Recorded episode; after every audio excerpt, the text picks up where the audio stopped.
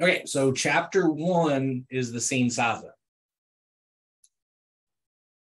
Scene size up is essentially the first, is the essential first stage of every emergency call. We're going to be doing some form of a scene size up every time we get dispatched to a call.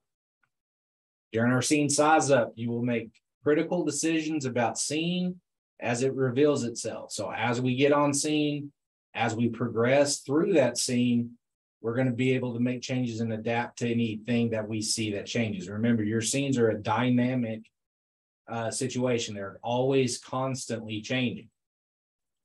When you take necessary time to assess the situation. Again, we want to make sure that it is safe for us to approach before we just blindly rush into a potentially dangerous scene. So again, never rush into any scene. First stop, take the time, look around, look for any potential uh, threats or hazards. We want to quickly determine whether the scene is safe. After we get a kind of feel for what's going on in that situation, we need to report to dispatch what you have, what you need, and what we're doing. We need to let dispatch know we're, know we're on scene at the very least. If we do need additional resources, we want to request those additional resources early on in this process. Again, emergency scenes are dynamic, can change suddenly. So we are constantly reevaluating the scene throughout the entire time that we're on that call.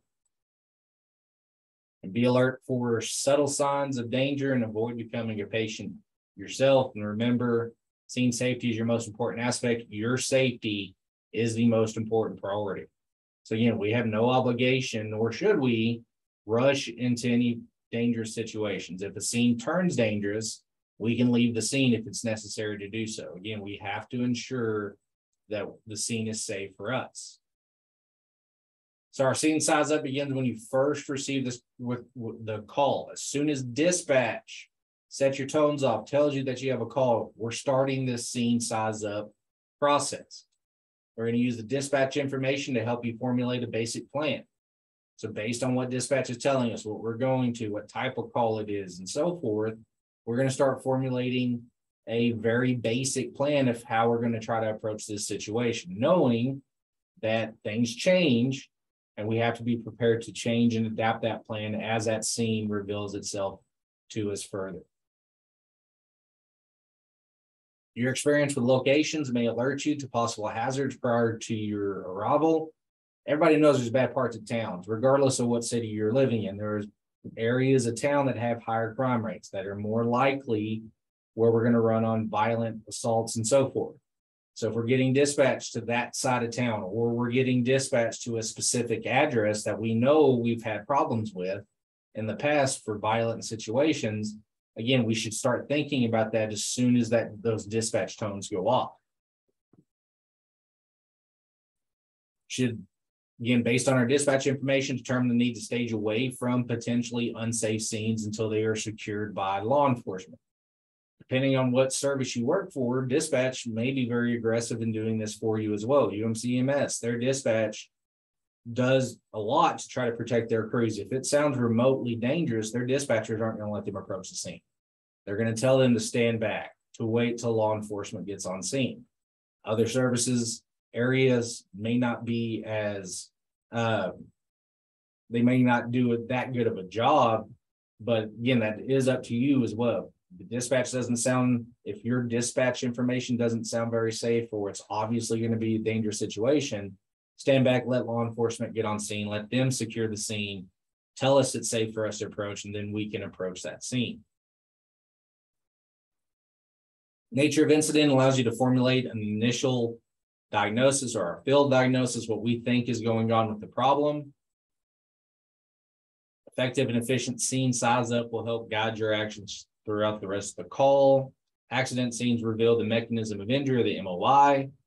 Again, that's something that's very important when we're dealing with trauma victims is looking at that mechanism of injury. While we're addressing or we're looking at that mechanism of injury, we should estimate damage, degree of energy transfer, Again, MOIs those forces that the patient went through that caused the injury. So we're going to look at those wrecked vehicles, determine how much damage is to those wrecked vehicles, how much energy do we think that patient's body sustained? Again, we use that mechanism of injury to get that index of suspicion to determine how critical the patient is injured and possibly where the patient is injured as well.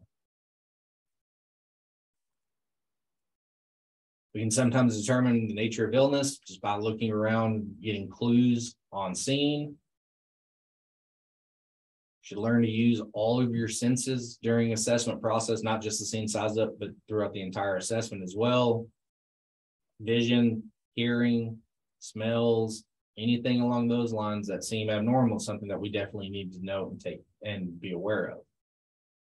We always should have be aware of your surroundings having that situational awareness is going to help ensure that you're safe throughout the entirety of the call as well. And be prepared to change strategies and tactics on a moment's notice.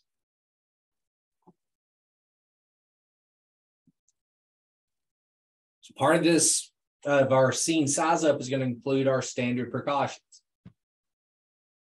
So common risk for healthcare workers that we may come across uh, being in contact with patients, bodily fluids, and so forth, HIV, Hep B, hepatitis C, tuberculosis, or other bacterial or viral infections. So again, having our standard precautions, our PPE, hand washing, and so forth is going to help protect us from getting, receiving, getting transmitted these diseases.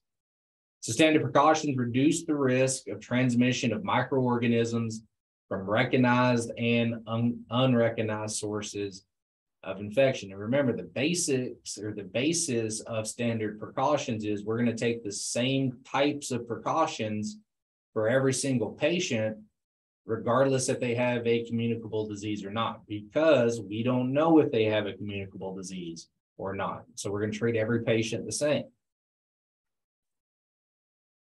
Again, with standard precautions, we're going to assume every person is potentially infected. We don't want to make contact, bare skin to anything wet or patient's bodily fluids, vomit, uh, blood, any other bodily fluids. So all EMS personnel use the same or standard precautions for every patient, again, regardless if they have a communicable disease or not. An appropriate PPE must be kept and easily located in your emergency vehicles as well. Again, your your provider are required to to provide you with your PPE. So they have to supply you gloves, gowns, eye protection, face protection, um, masks, and so forth. So again, make sure that when we are checking out for a truck, we're keeping that PPE fully stocked and that it's easily accessible to us in case situations where we're going to need it.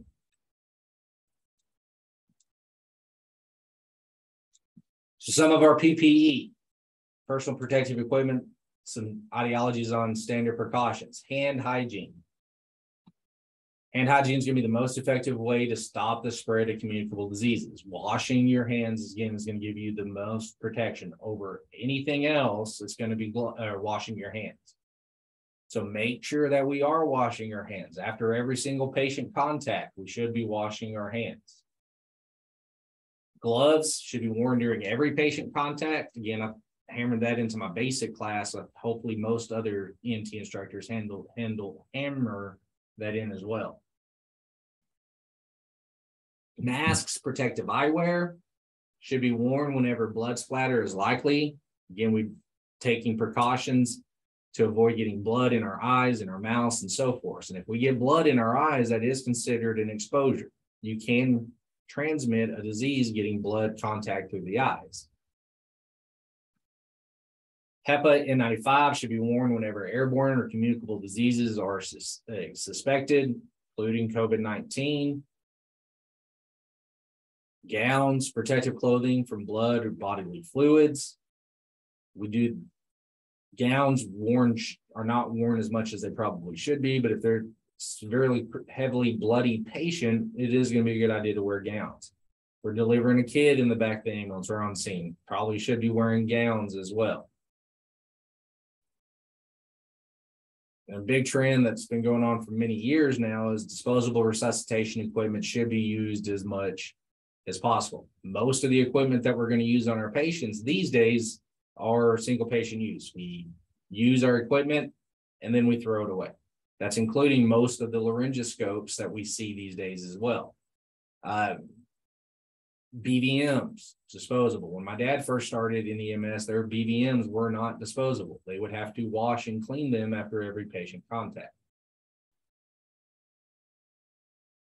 So always have personal protective supplies, including waterless hand washing dispenser, um, hand sanitizers. Again, those are typically kept on your trucks as well. If you can't wash your hands immediately, we should be using hand sanitizer. Suspect a TB patient, place a surgical mask on the patient while we're wearing a respirator N95 mask. Make sure though, if we are putting a mask on our patient, that we monitor the patient's airway and breathing carefully.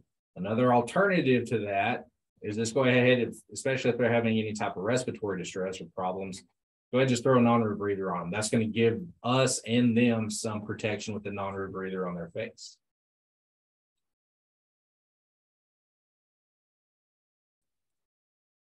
When finished with your uh, PPE, place contaminated items in a biohazard bag. Make sure that we're disposing of our PPE correctly. If it can go into a regular trash can, throw it into a regular trash can. If it needs to go in a red bag, a biohazard bag, make sure we throw it in a biohazard bag.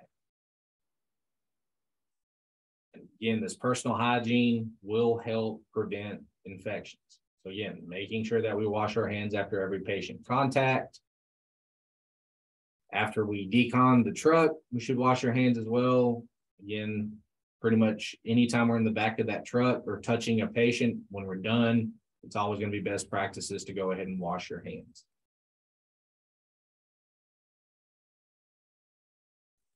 So again, all contaminated items should be placed in a biohazard bag if it's need be. Remember though, we don't want to throw regular trash into a biohazard bag. The reason is hospitals have to pay by weight to properly dispose of biohazard.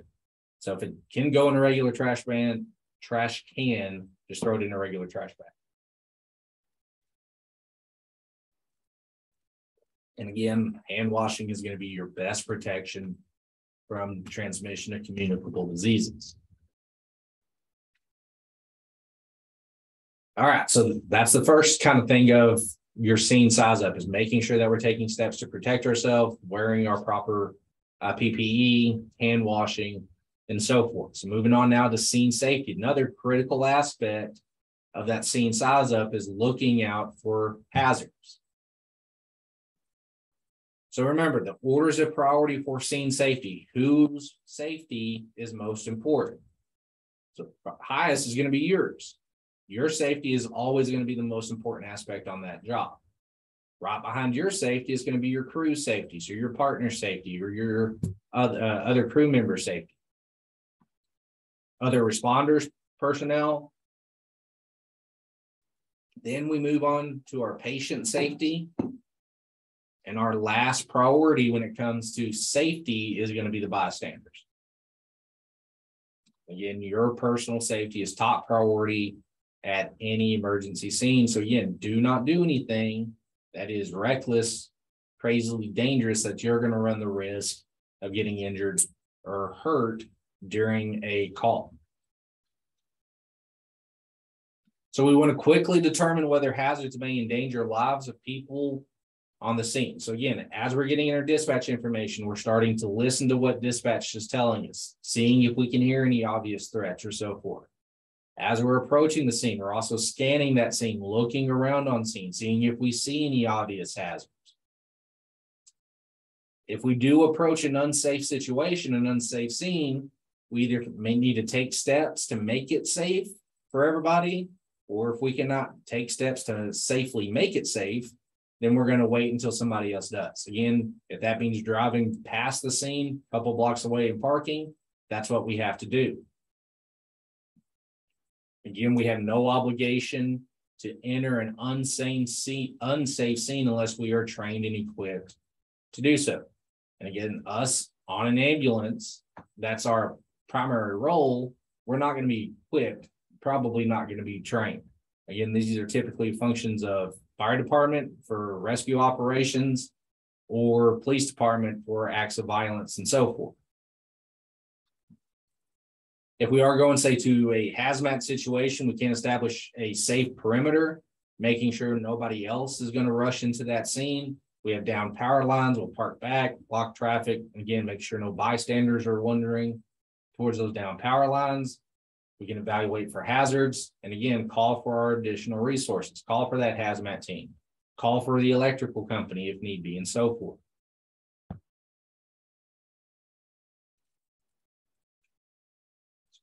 A harmless looking scene can turn, can turn into disasters and can do so quickly. So again, scenes are dynamic. They can change very rapidly. It may seem like a very common type of call, and then all of a sudden it turns into a very violent situation very quickly. So again, don't ever let your guard down. We are always reevaluating, keeping an eye, having that situation awareness trying to make sure and determine that the scene is continuing to be safe. If you're not sure if the scene is safe, again, we're not going to enter the scene. We, if there's clues that it can be an unsafe situation or we just don't feel right about it, again, we do not have to enter that scene. Contact law enforcement, wait till law enforcement gets on scene, makes that scene safe, then we can approach. Evaluate your surrounding areas for any possible hazards. Again, looking, we're going to a car wreck, we're looking at oncoming traffic, we're looking for any hazards, spilling liquids, so forth out of the vehicle. We're looking for down power lines, anything else that may give us a pause for concern. Again, trust your instinct, trust your gut. Be alert for situations that look or just feel suspicious to you and again, learn to trust your intuition. We're on scene and it just feels wrong.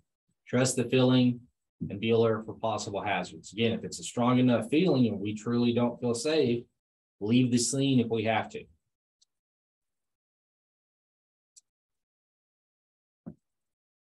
Some environmental hazards we have to be aware of.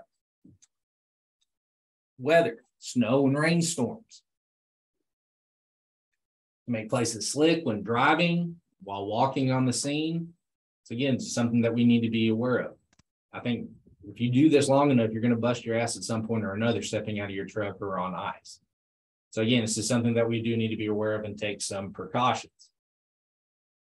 On extremely hot and humid days, can lead to heat related emergencies for the providers, especially if we're working outside on standby events like a tech football game or MVCs where it's taking prolonged extrication, where we're going to be on a hot road for several minutes. Cold and windy days can lead to cold related emergencies for providers. So make sure that we have proper outerwear. It's temperature dictates it, make sure that we do have our jackets and coats, gloves, and so forth if we are working in that type of environment.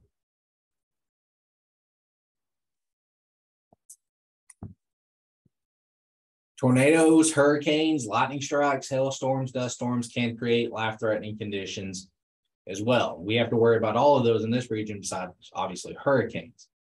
So we do get tornadoes pretty at least a couple times a year, at least in this region, not necessarily it.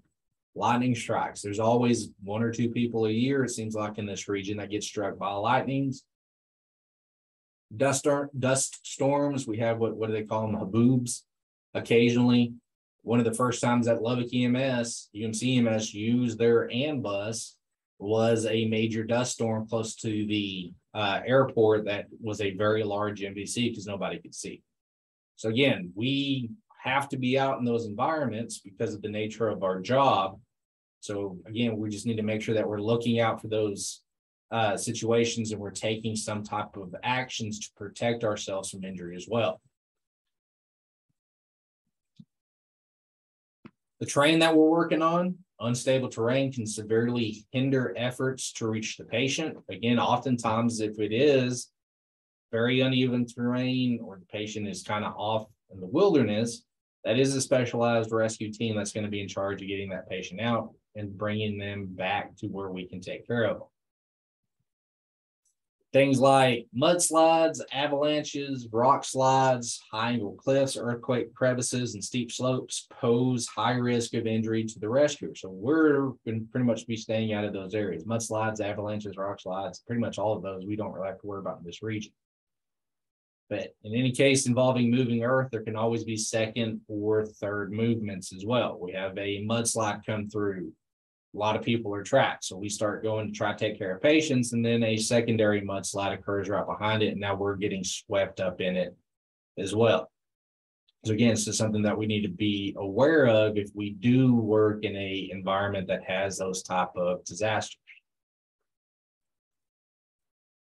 So uneven hazardous terrain that compromises your footing can create an extremely difficult situation for things like extrication and so forth. Again, this region, we pretty much don't have this. Get closer to post off the Caprock, you may a little bit. But in Lubbock or this region, we pretty much don't have any wilderness areas like that. If so, though, we just need to take very use caution, make sure that we do have enough resources to help extricate and get that patient out of that situation safely.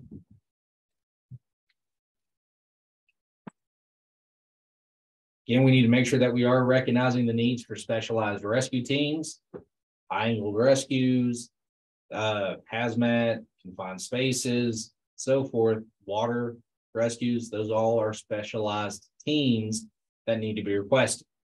So if we're first on scene, we're going to take steps to control that scene, make sure we're requesting those additional resources, do what we can until they get there. But again, we're going to make sure that we're not doing anything that's putting ourselves or our partners at danger.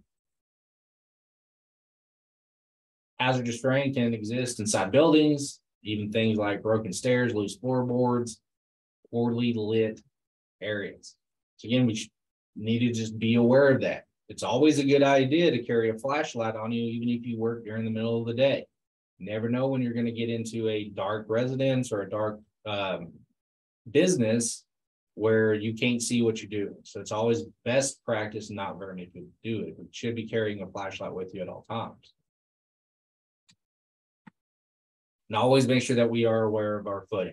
We are going upstairs and they seem broken down or so forth. Again, pay attention to your footing, looking to where you're stepping to make sure that it is uh, you're stepping where you want to, that it is an intact floor.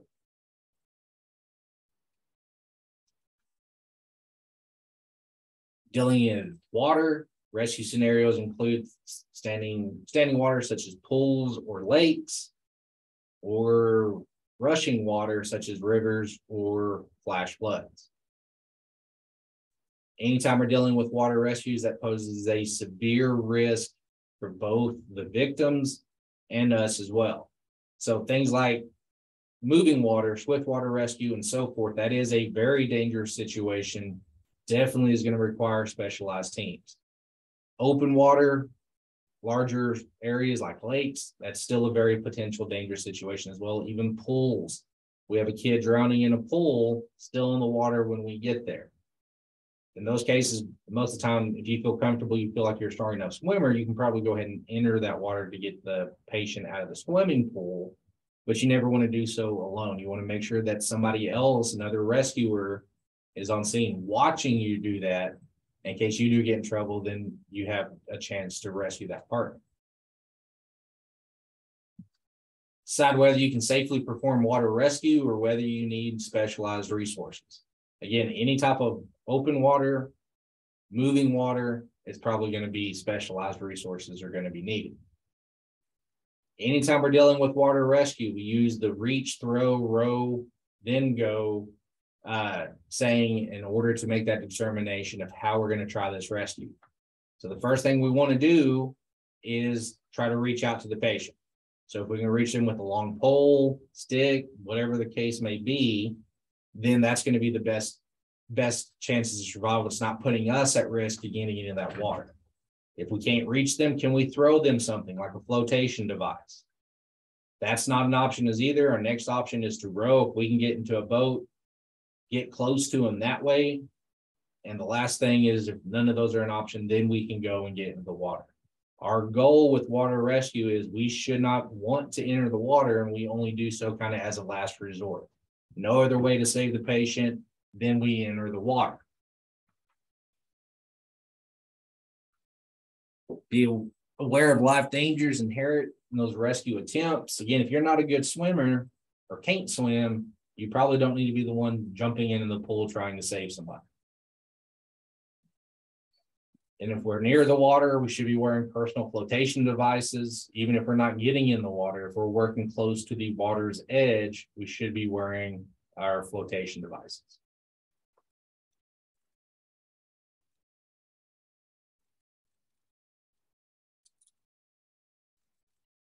Swiftwater rescues involve underwater terrain situations, pose unique and dangerous challenging challenges to the rescuers as well. So moving water, flash flooding, water that is again rivers or so forth where the water is moving heavily, becoming trapped in recirculating currents, strainers, foot and extremity pins, dam intakes can be lethal to the rescuer. So moving water is always going to be an extremely dangerous situation for these providers.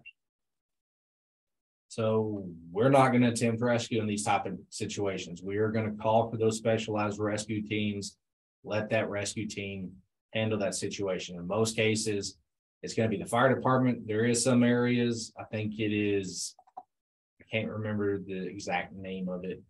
Uh, there is a couple places or areas in Texas where the EMS providers actually have water rescue teams as well.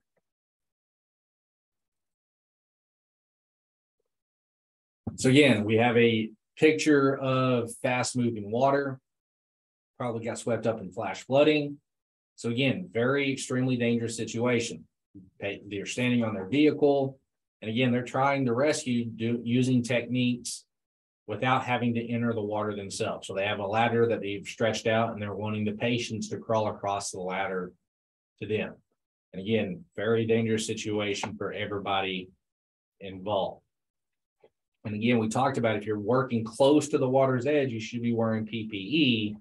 This firefighter right there should be wearing the same type of PPE that that firefighter is helmets, at very least a life jacket in case he does fall in. Electricity, we should approach down power lines with extreme caution. This is a big, uh, dangerous situation for us working, especially MVCs, if there are down power lines. Make sure that we're approaching those down power lines very cautiously. We are always going to assume the down lines are energized and dangerous until somebody that knows power company removes or oscillates those lines. So we're always going to assume down power lines are active until somebody that knows for sure tells us otherwise. So even if they're not arcing or sparking, jumping, whatever the case may be, if they're still there, we're going to assume they're alive until we're told differently. So don't approach down lines until you're sure they are not energized, but set up a perimeter to ensure others do not approach those lines. If we recognize that hazard, we need to make sure everybody else is recognizing that hazard as well. So letting other first responders know as they're approaching that we do have down power lines making sure that we're isolating that area to keep bystanders from walking up and getting around those power lines as well. We can also use our PA systems in our, our ambulances to warn the occupants to stay in the car, to address a crowd, telling them to stand back. We have down power lines and so forth. Again, do what we need to do in order to take control of that situation, that scene, to protect everybody else from getting hurt as well.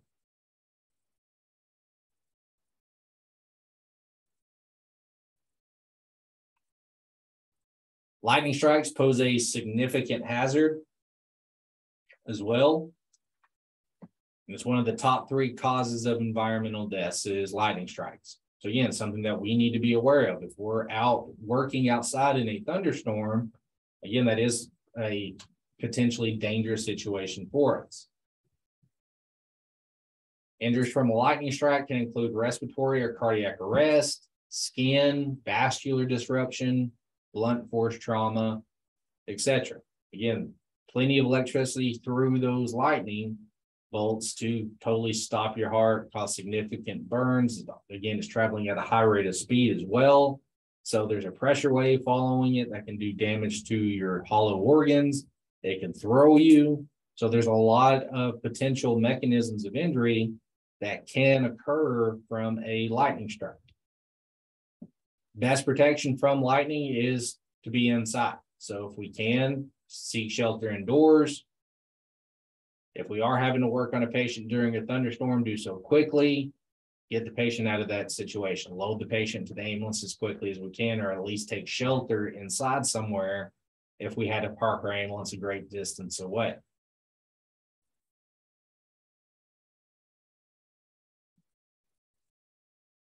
Confined spaces. OSHA defines a confined space as having one or more of the following conditions. Contains or has the potential to contain a hazardous atmosphere. Contains material that has potential to engulf uh, the entrant.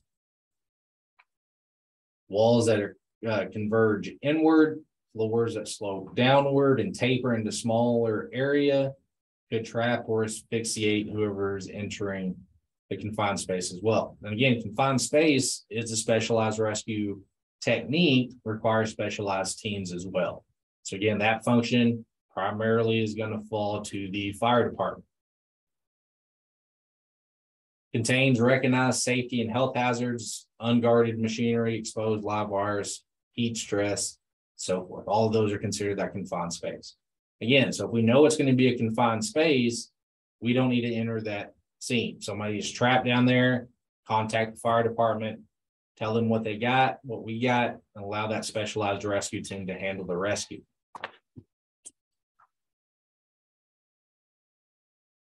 So confined space dangers include big one is going to be oxygen deficiency. Confined space, they don't have much oxygen in the environment. Again, it's going to be a suffocation hazard for us and the patient toxic or explosive chemicals, cave-ins, machinery entrapment,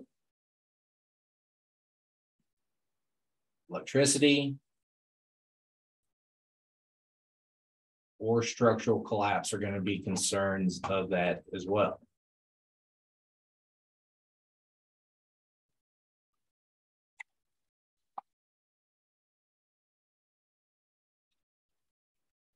Again, for us, our responsibility with a, a confined space is recognize the scene, secure the scene, and again, wait for that specialized rescue team that has those appropriate PPE training and equipment.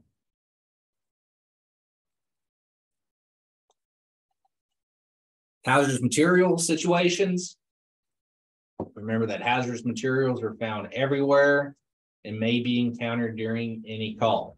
Doesn't have to be a 18 wheeler traffic accident or a rail car uh, or, or so forth. Hazardous materials are literally found everywhere. Every kitchen and so forth, you can find hazardous materials. Primary hazards from a hazardous material situation include chemical, biological, radiologic, nuclear, explosive agents, especially if we're dealing with weapons of mass destruction, Hazardous materials can cause thermal injuries, burns, asphyxiation, neuromuscular paralysis, coma, and even death. Again, that's going to be dep- very dependent on what exactly our patient was exposed to, what chemicals are involved in this hazardous material situation. Again, just like everything else we've talked about, you you and your crew safety is the most important aspect.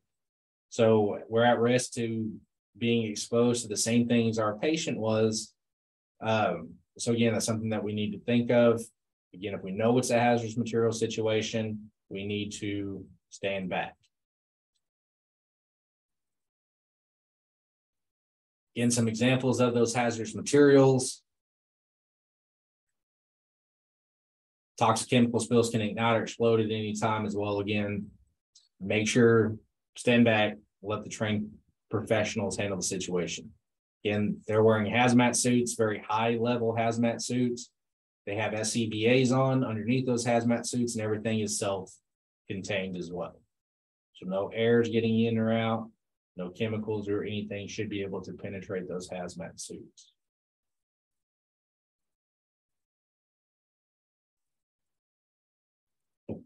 There's several training levels that exist for managing hazardous material incidents. And again, typically it's going to be the fire department that's going to go through these higher levels of training for hazmat situations. EMS providers in general, basics all the way up to paramedics, they're pretty much just trained at the awareness level. Again, we're not taught how to manage hazardous material situations, uh, how to contain them, so forth. Our training involves, hey, yep, this is a hazardous material situation. We're going to stand back. We're going to contact the hazmat team. So recognize the incident that involves hazardous materials, establish the incident command structure, and control the scene until help arrives. So again, it's basically like it says, we're going to recognize, initiate the hazmat team, and again, just take our steps to secure the scene until they get there. Binoculars may be the best tool in assessment of a hazmat scene. Again, that's going to allow us to stand far enough back where we're safe, but still look and gauge what's going on in that scene. Help us identify what chemicals were involved using those, the placard numbers on the side of the trucks or so forth. So you should carry binoculars on your trucks as well.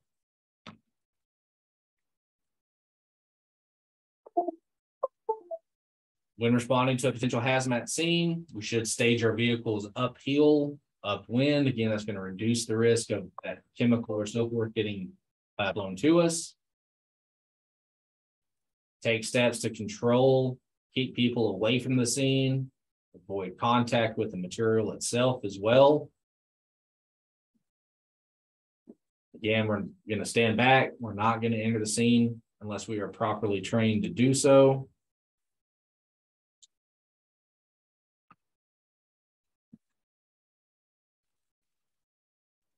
Establish danger and safe zone. Remember, we only stay in the safe zone or the green zone when we're dealing with hazardous material situations. So again, we can start trying to gauge that, figure out how far we need to stand back, what's going to be considered that green zone, but we're not going to go any further into the scene. Any patients that were at that immediate area and are starting to try to wander out of that area, we're going to assume that they're contaminated, that they've been exposed to that hazardous material, and they need to go through a decon before they get to that green zone.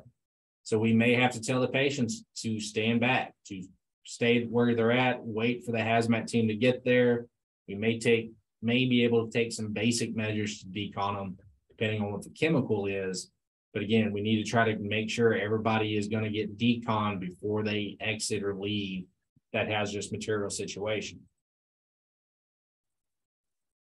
And again, as soon as we realize we got a hazardous material situation or we suspect a potential hazardous material situation, make sure that we're calling, contacting, reaching out, calling for those additional resources immediately.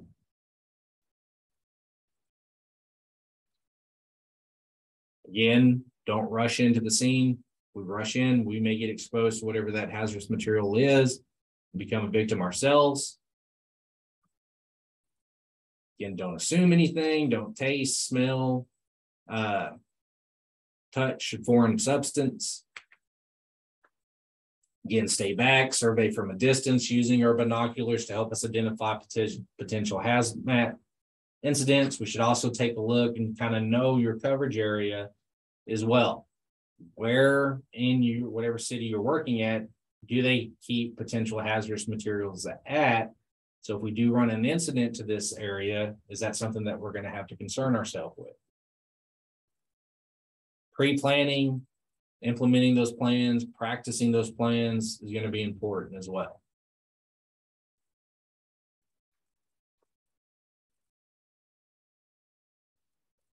Violence can happen suddenly, anywhere, anytime. Again, any patient has that potential to be getting violent towards us. And again, like we've mentioned several times, staying safe is going to be a primary responsibility.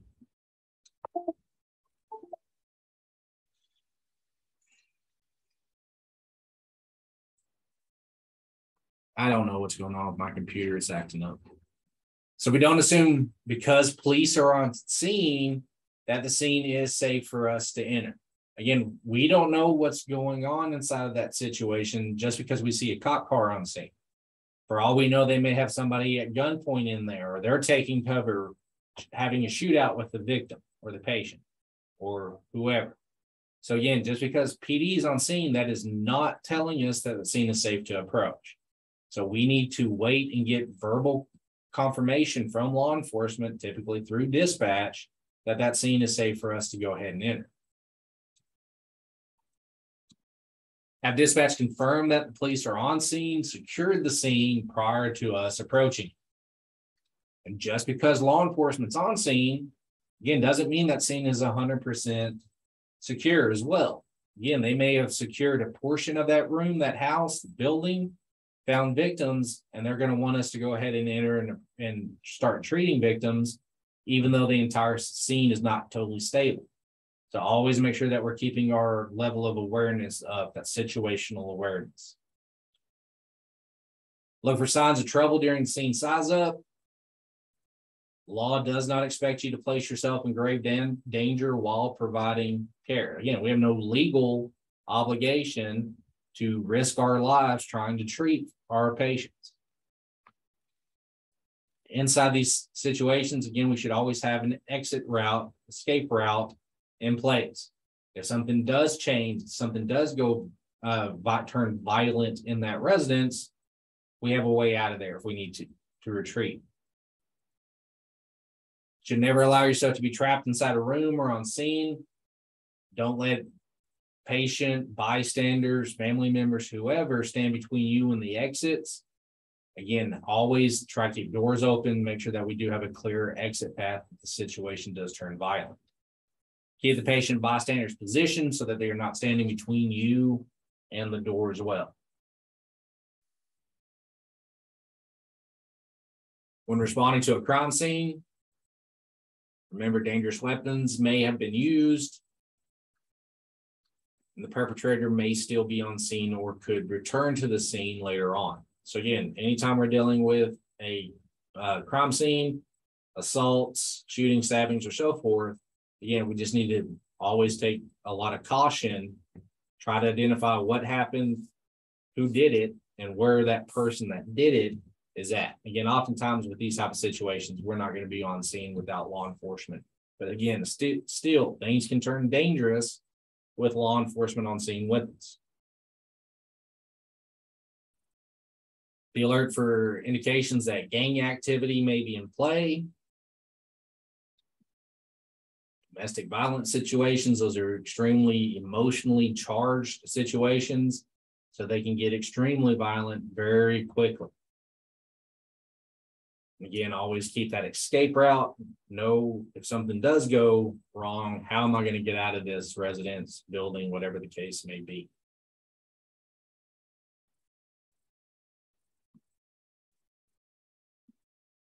Methamphetamine, meth labs pose double threat to us. One big one is it's it is a considered a hazmat situation. Those chemicals that they are using pose a, risk, uh, hazmat risk. And not only that, the cooking process of meth, some of those chemicals are very unstable throughout that process as well. They do have higher possibilities of explosions. Another threat is violence from the owners. Again, they're engaging in criminal activity. A lot of money is going to be involved with meth labs and so forth. So there's always that possible violence from the owners. So if we are ever dealing with a suspected meth lab, wait for help. If we enter a residence and we suspect, hey, they're probably cooking meth in here, it looks like a meth lab, immediately turn around and back out of that situation. We don't Again, don't touch anything. Don't, if anything is on the stove or cooking under heat, don't turn off the heat. Just immediately turn around, walk out, get in your truck, drive away, wait for hazmat team, law enforcement to get on scene. Family pets can become a safety hazard as well. Dogs may get extremely protective of their owners. I ran on a patient, was actually in a nursing home that allowed pets. Uh, Patient fell a couple hours before, smacked her head, had a major bleed. By the time we got there, she was completely unresponsive. And this little two pound little mutt, tiny ass dog was all over us, wouldn't let us get close to the patient. So, I mean, it was a small dog, so it wasn't that big of a deal. But if it was a larger dog, it's going to be a pretty big safety concern for us. Again, they may get uh, protective of their owners and so forth. So we may need to call for animal control, have animal control get out there, take care of the dog, secure the dog for us, and then start working and treating on our patients. Again, maintain surroundings, awareness of your surroundings at all times. If we need to use the equipment with us as cover, then do so.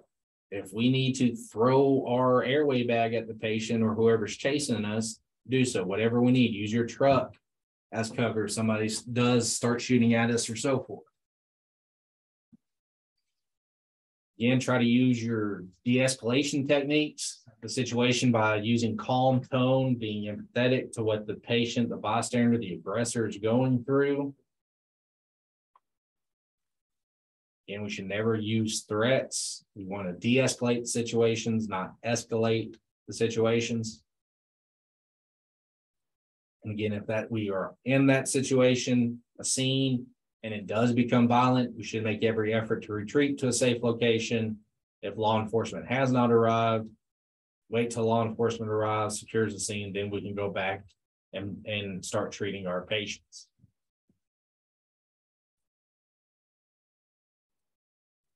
Roadway rescue operations, extremely dangerous situations for first responders.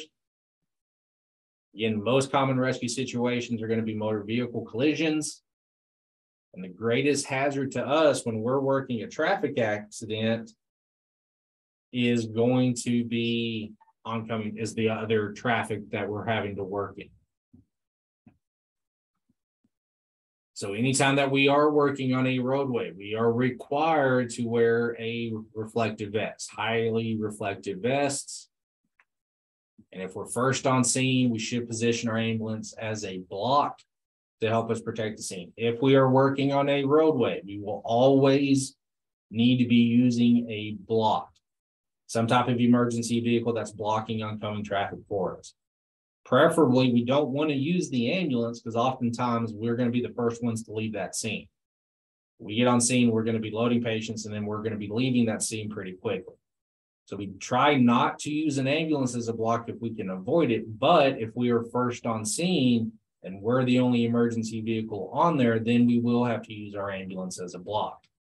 We should have fire department, law enforcement, whoever create a secondary block behind us. So when we are ready to leave, we're not leaving the other rescuers out on that scene exposed. Don't allow the patient loading area to be exposed to traffic.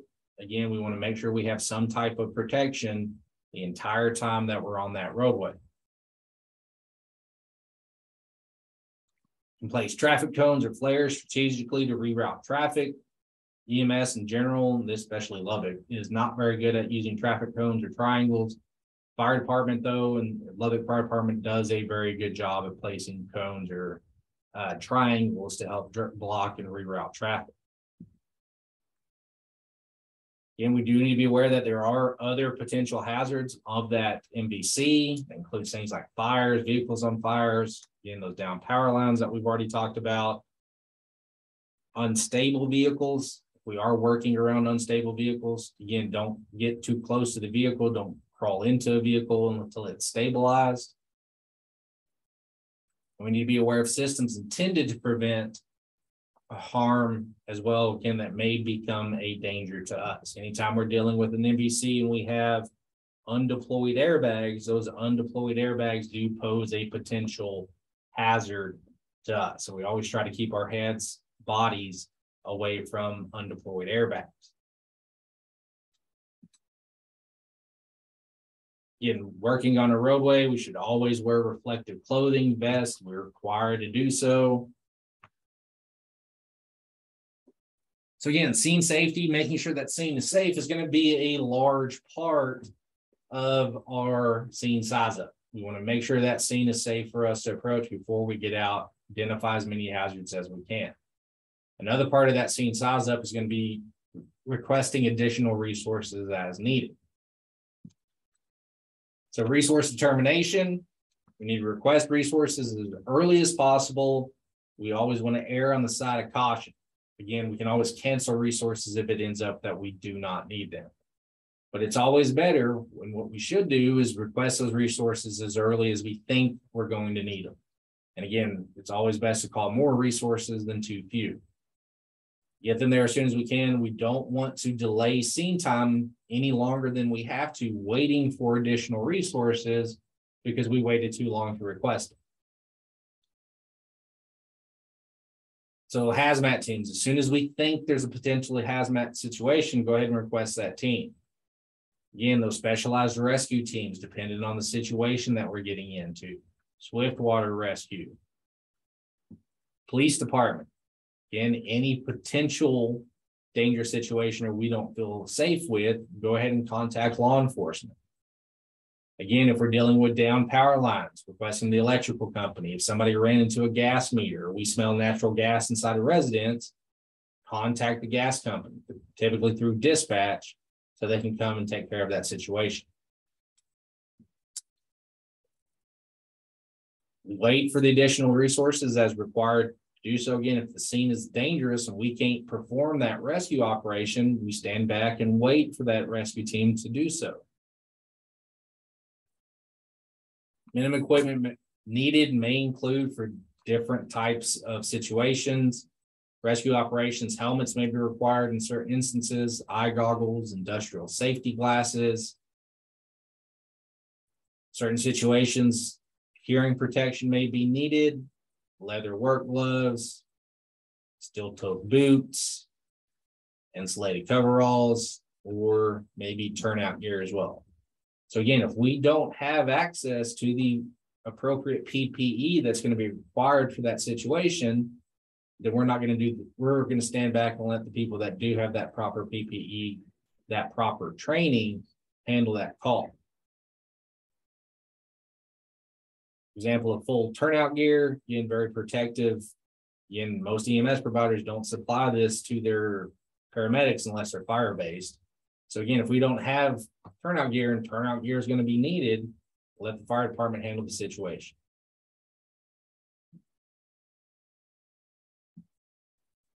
Only personnel trained in hazardous material suits or self-contained breathing apparatus should use them. And if you're not trained in how to use an SCBA, don't wear an SCBA. Again, the first time you're wearing it doesn't need to be in a hazardous material situation where something does go wrong or you freak out. You rip that SCBA out and get exposed to that hazardous material. Things that we, we may need to have the patient wearing protective equipment as well. Hard hats if we are in that type of situation. Provide eye protection to our patients if we have that available and it's needed. Hearing and respiratory protection. Blankets or shielding from the patient if they're trapped in the vehicle and we're having to extricate or cut the patient out.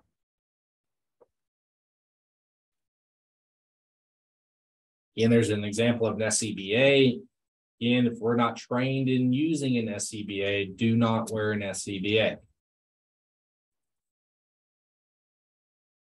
In all the way up to a uh, hazardous material suit.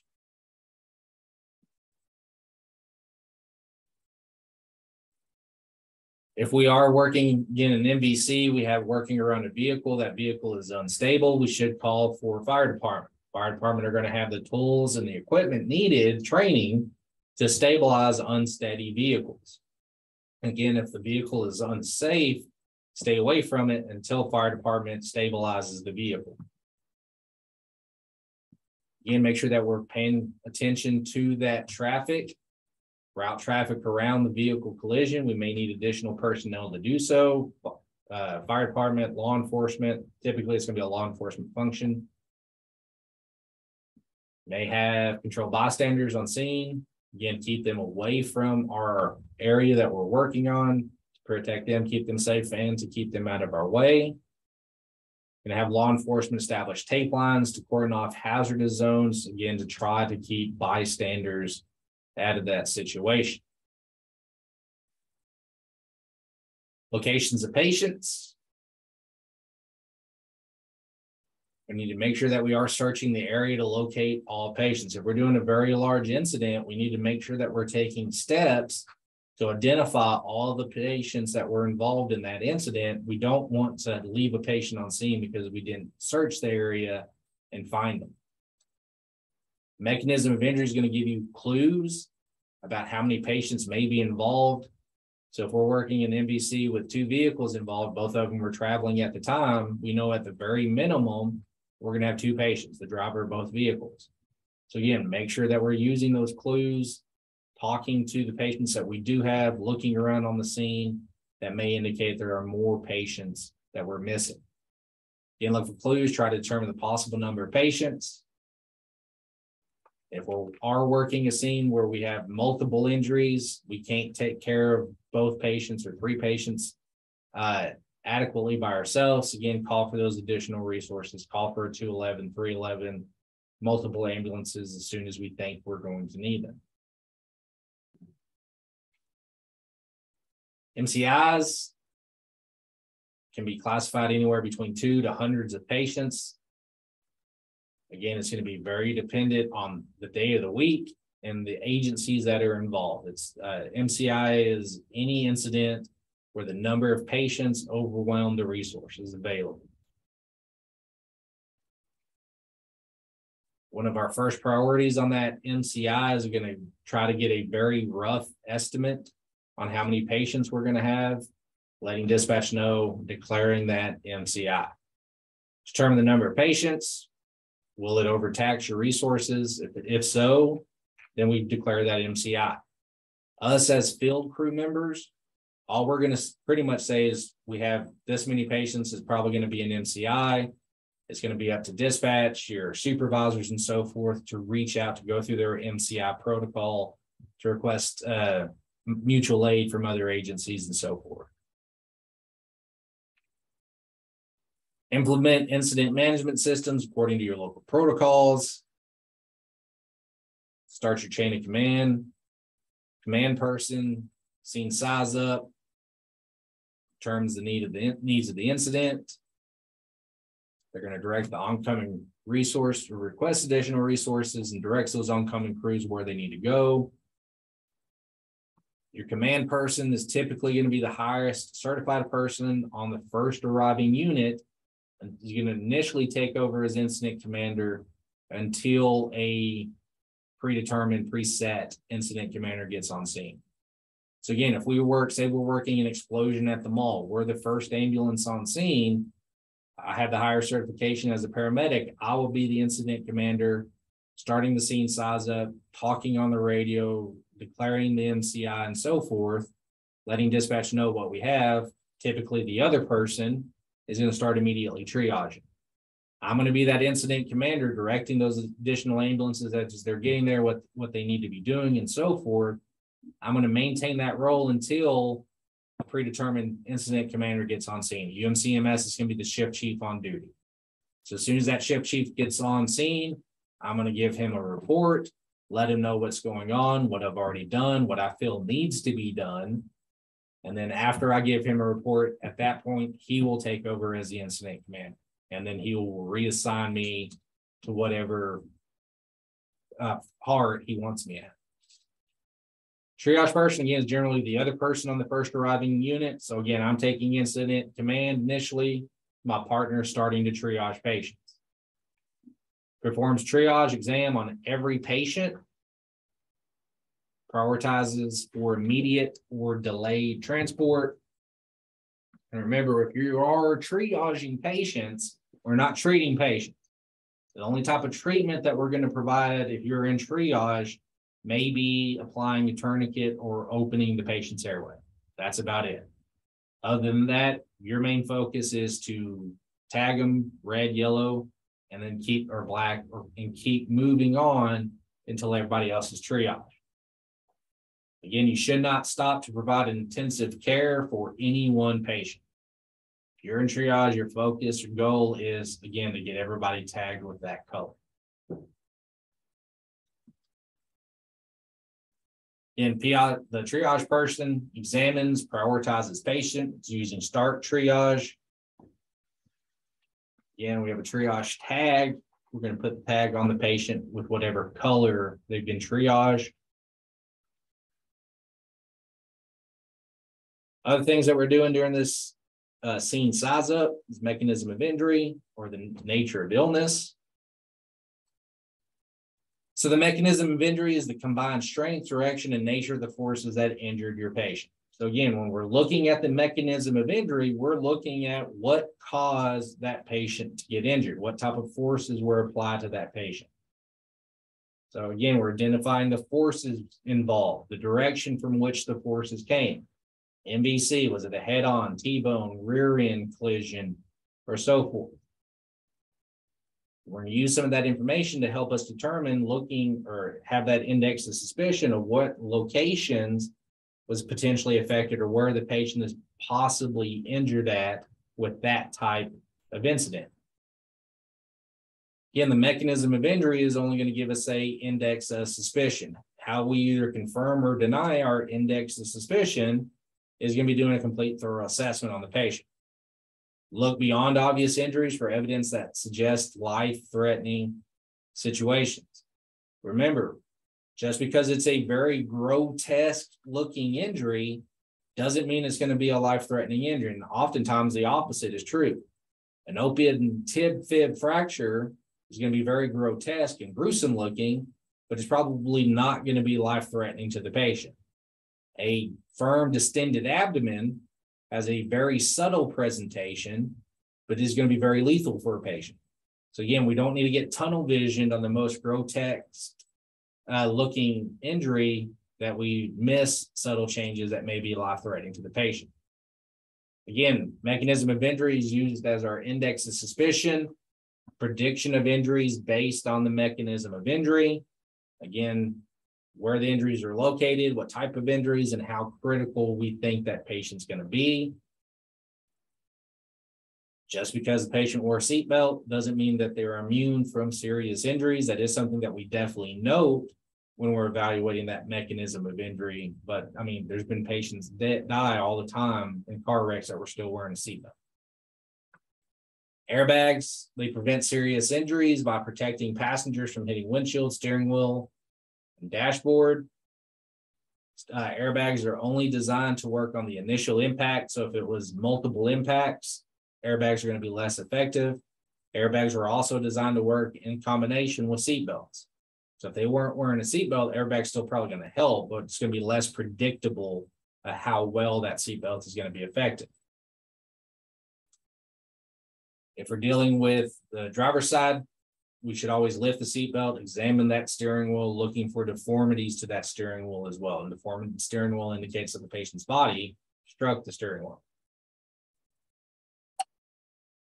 Expect pedestrians who are stuck, struck by a car to have fractures of the lower extremities. Again, it's going to be dependent on height of your patient, what type of vehicle they were struck with. If it was a very low car and you had a very tall patient, yeah, we're going to expect those in, uh, fractures to the lower extremities. Compare that to if we have a small kid that was struck by a tall pickup, now those injuries are probably going to be higher on the body instead of lower. Internal injuries are less likely at lower speeds and higher speeds. Again, there's more forces that are going to be applied to the patient, to the victim at higher speeds. Gunshot wound, patients try to determine the type of gun used, the range of the shot, and whether an exit wound exists. Again, we're not forensic pathologists, so we can't look at a bullet hole and say, yeah, that's probably a nine millimeter. So by us trying to determine the caliber, if the gun's on scene, if shell casings are on scene, ask law enforcement to look at it and to tell us that. If we can't narrow down the caliber, but there's bystanders or witnesses on scene, we can try to determine was it a pistol versus a rifle Again, that's going to help us kind of at least narrow down what type of caliber it was. And again, if there's witnesses, we should ask how far away was the victim standing from the person that shot him at that time and so forth. Nature of illness is dealing with medical patients. Again, we can try to get that nature of illness from bystanders, family members, or the patient themselves. Clues on scene can also give us additional clues to the patient's condition. So things like looking at the patient's medications on scene. Looking at their prescriptions, that's going to give us an indication of what type of history that they have. Is there medical equipment inside the patient's residence? Is there home O2 concentrators? Uh, again, it's going to tell us patient probably has a respiratory condition. Does the patient have a hospital bed in their residence? If they do, that's going to tell us they probably have some type of very serious condition that indicated or meant or that determined they needed a uh, hospital bed. Look around, again, looking for drugs or drug paraphernalia on scene as well. And sometimes the nature of illness or what's going on with the patient is not going to be readily apparent. We're not going to be able to look at the patient immediately know what their nature of illness is. Again, it's going to take us more assessment. And even at that point, we fully assess the patient, we still may not have a real good idea about what's going on.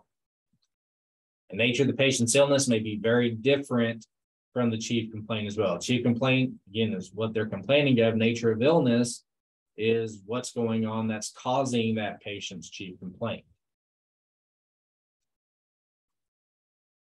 All right, in summary, scene size up is the initial step in the patient care process.